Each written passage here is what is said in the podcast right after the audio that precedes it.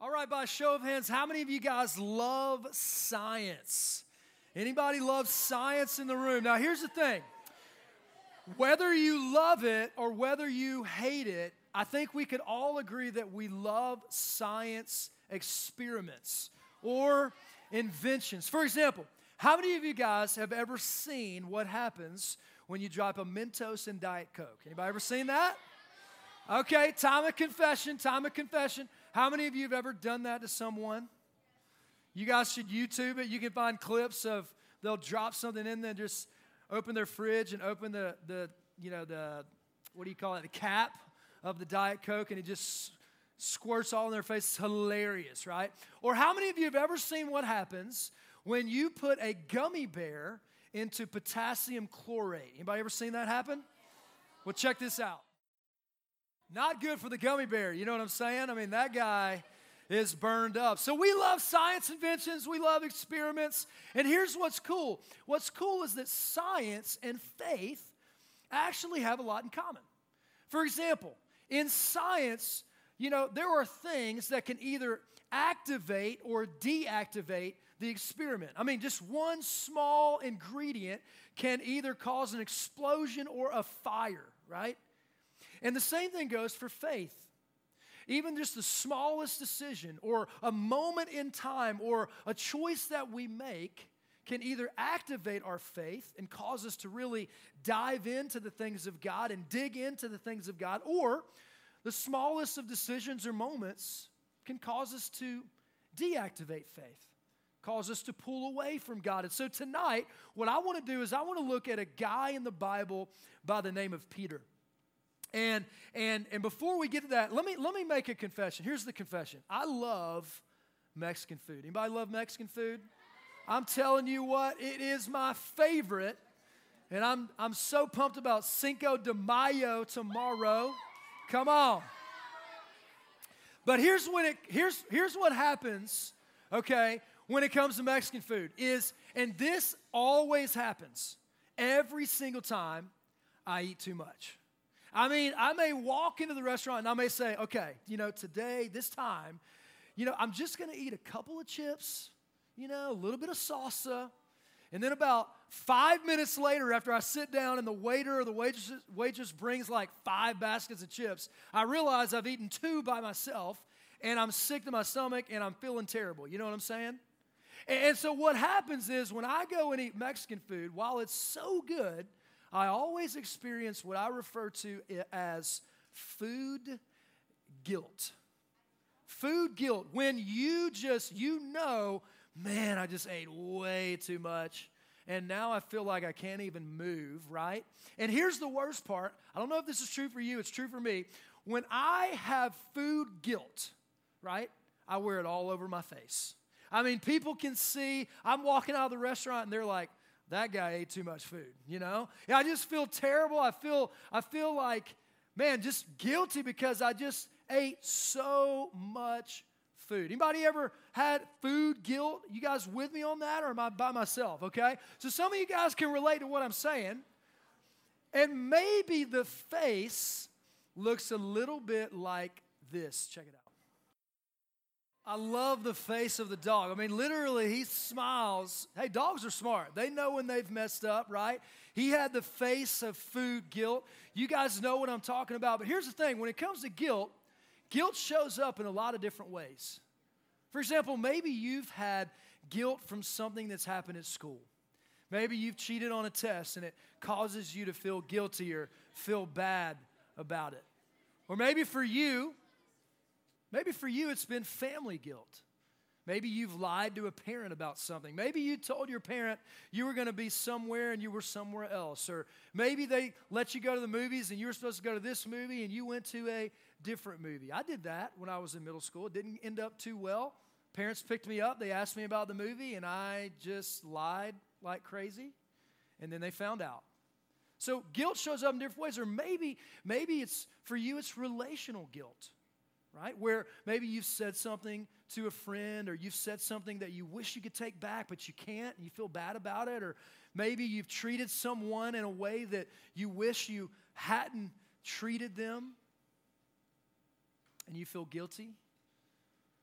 Or maybe it's even heavier than that. Maybe when it comes to guilt, maybe, maybe you've got a, a home where your parents are no longer together, where maybe your parents got divorced and you, you put the blame on yourself. You, you feel guilt from something that you can't possibly control. And see, wherever you're at along the spectrum, the truth is that guilt, guilt is harmful. Guilt can really, really mess us up. And sometimes when guilt shows up, what we do is we do whatever it takes to avoid facing that. So we wrong a friend and we want to avoid being around that friend. Or we, we do something that we shouldn't do, and so we want to spend our time doing something else so we can avoid the fact that we, we did that. And oftentimes, what happens is that guilt can actually cause us to pull away from God. It can cause us to distance ourselves from God, drive us away from God. As a matter of fact, if you're writing down notes, I want you to write this one down. Guilt deactivates faith. Guilt deactivates faith. See, when we feel guilt for a decision we've made, we will oftentimes avoid God. or we'll avoid the things of God. Maybe we stop coming to church, or maybe we come to church and we don't fully participate, like in small groups, or even in this room, we decide to, to disengage and to instead of engaging in the talk or the worship, we're engaging with one another. And so we, and maybe guilt is the reason for that. Or maybe it's kind of one of these things where we, we talk a lot about God, but we avoid talking to God. See, guilt deactivates our faith. And if anyone in Scripture knew this well, it was Peter. A little bit about Peter. Peter was a disciple of Jesus Christ. And Peter had left everything that he ever knew to follow Jesus. And then in the Bible, there's this passage where Jesus is sitting with his disciples. It's referred to as the Last Supper, the, the Passover meal where they would gather together and they would break bread together. And this happened to be the very last meal that Jesus would have with the disciples. And here's what he says Jesus says this He says, All of you will desert me, but after I'm raised from the dead, I will go ahead of you to Galilee and I will meet you there. So, talk about an awkward dinner conversation. Jesus looks at his guys and says, Hey, first of all, just so you guys know, all of you are going to deny that you ever knew me. I mean, that's kind of awful, right?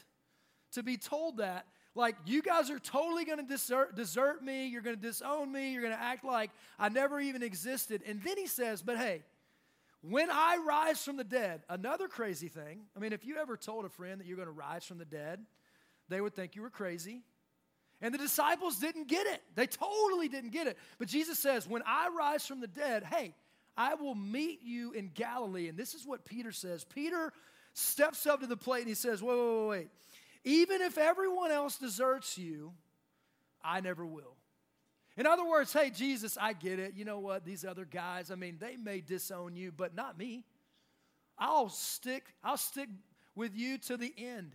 I'll do whatever it takes. And then what happens is Jesus, the Bible says Jesus looks at Peter, and this is crazy. He gets eye contact with Peter, and he says to Peter, Peter, I'll tell you this before the rooster crows twice, you'll deny me three times. And then Peter responds and he says, Even if I have to die with you, I will never disown you. In other words, Jesus, I would rather physically die than ever desert or disown you. I'd rather die right? And then what we find, or, or I know what you're thinking. Sometimes we think the same thing. I mean, we think, I would never, ever deny Jesus. I would never disown him. I'm with him to the end. But did you know that we're all one moment, one circumstance, one choice away from having a decision like that to make? whether we're going to follow him like we say we will or disown him. And what happens is that Peter, we find in the Bible in Mark chapter 14 that three occasions he denied Christ. He lied. He said he never knew him. One was this little girl comes to him and says, Hey, wait, aren't you the guy that was always with that Galilean? You're a Galilean. Weren't you with the, the, the Christ? And he says, I don't know what you're talking about. Wait, wait, wait. You know, you know him. You, you walked around with him. You, you, you were his disciple. I don't, I don't know the man. I mean, Peter denied Jesus three times, like Jesus said he would. And then in verse 72, here's what it says Immediately, the rooster crowed a second time. And then Peter remembered the word that Jesus had spoken to him Before the rooster crows twice, you will disown me three times. And he broke down and he wept. I want you to think about what's happening. Peter says, Jesus, I'll never deny you. I'll never disown you. I'll never walk away from you. Jesus says, Before the rooster crows twice, you'll deny me three times. Peter denies him three times. And then the second he denied him the third time, he heard the rooster. Can you imagine how awful Peter must have felt? Can you imagine maybe the guilt that was now upon his shoulders? Peter had to face and recognize, man, that he had, he had let himself down, and more importantly, he had let Jesus down. And I know what Peter feels like. And I bet some of you may know what Peter feels like too, because I've at times felt like I've let Jesus down. Where I would tell God, oh, God, I'll, I would never do that. And then I do what I said I wouldn't do. Or, God, I, I'll never act like that, or I'll never treat someone in that way, or I'll never say things like that to someone, or I'll never look at things like that, or I'll never say things. And then I do the exact thing that I said I wouldn't do. And so I let Jesus down. And maybe you can relate to that. Maybe there are times when you feel like in your relationship with God, you've let Jesus down. But I want to talk to you for a second. I want to make sure you understand something. Guilt does not come from God. Guilt does not come from God. Guilt is an emotion that unfortunately we experience, and it's not a fun one, but it's not from God. Now, what is from God is something called conviction. And for those of us that follow Christ, what happens is that the Holy Spirit is at work in us. And when we do something that we shouldn't do, the Holy Spirit will convict us, which is His way of trying to activate us, to push us back into our relationship with God instead of pulling away because we feel so bad about the things that we've done. See, in this occasion, Peter's, Peter's guilt deactivated his faith. It rattled him, it messed his world up. And all Peter wanted was a do over. I mean, how many of you guys, show of hands, you've ever just wanted just to redo something, right? God, if I could just take back that moment, if I could just take back those words, or if I could just, hey, if I could just relive that one day. Peter felt the same way. I think Peter, more than anything, just wanted a do over. He just wanted another chance. But see, we can't turn back the time, can we? We can't go back to the future although that would be awesome. But what, what does happen is that Jesus does offer another chance. See, what happened is Peter, I want you to fast forward the story, and, uh, and, Peter is, um, he decides that he wants to go fishing with the disciples. So the disciples, they all go fishing. And one full night they fish, and not one fish did they catch. I mean, zero, zilch, nada, nothing. Can you imagine how frustrating that would be to never catch anything? You're there on the shore the entire day into the night, and then you wake up and there's nothing in the net. So they're frustrated. And then there's this guy coming from the shore, yelling from the shore, and he's just yelling his disciples, saying, Hey, hey, guys, hey, listen, listen.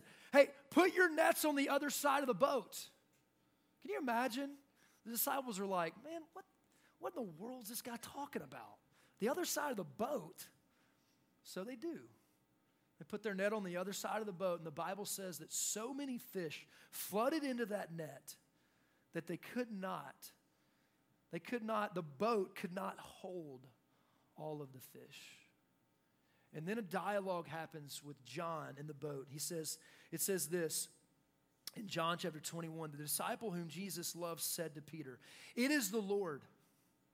As soon as Simon Peter heard him say, It is the Lord, he wrapped his outer garment around him and jumped into the water. The other disciples followed in the boat, towing the net full of fish, for they were not far from shore, about a hundred yards.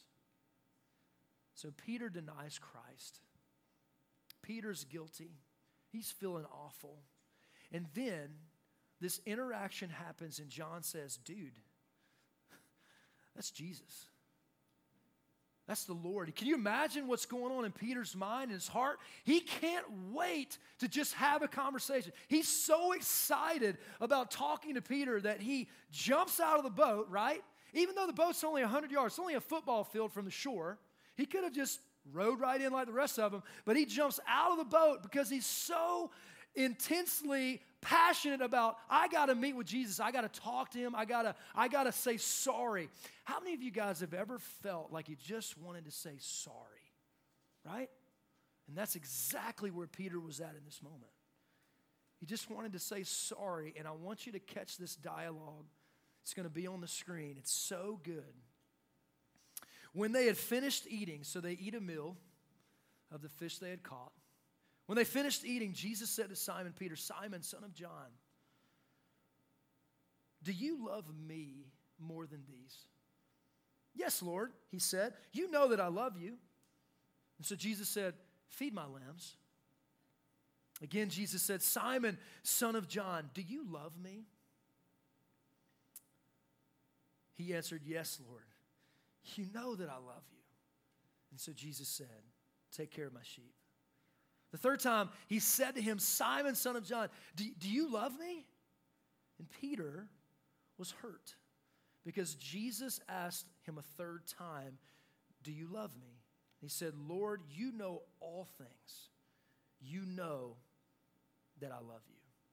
And Jesus said, Feed my sheep.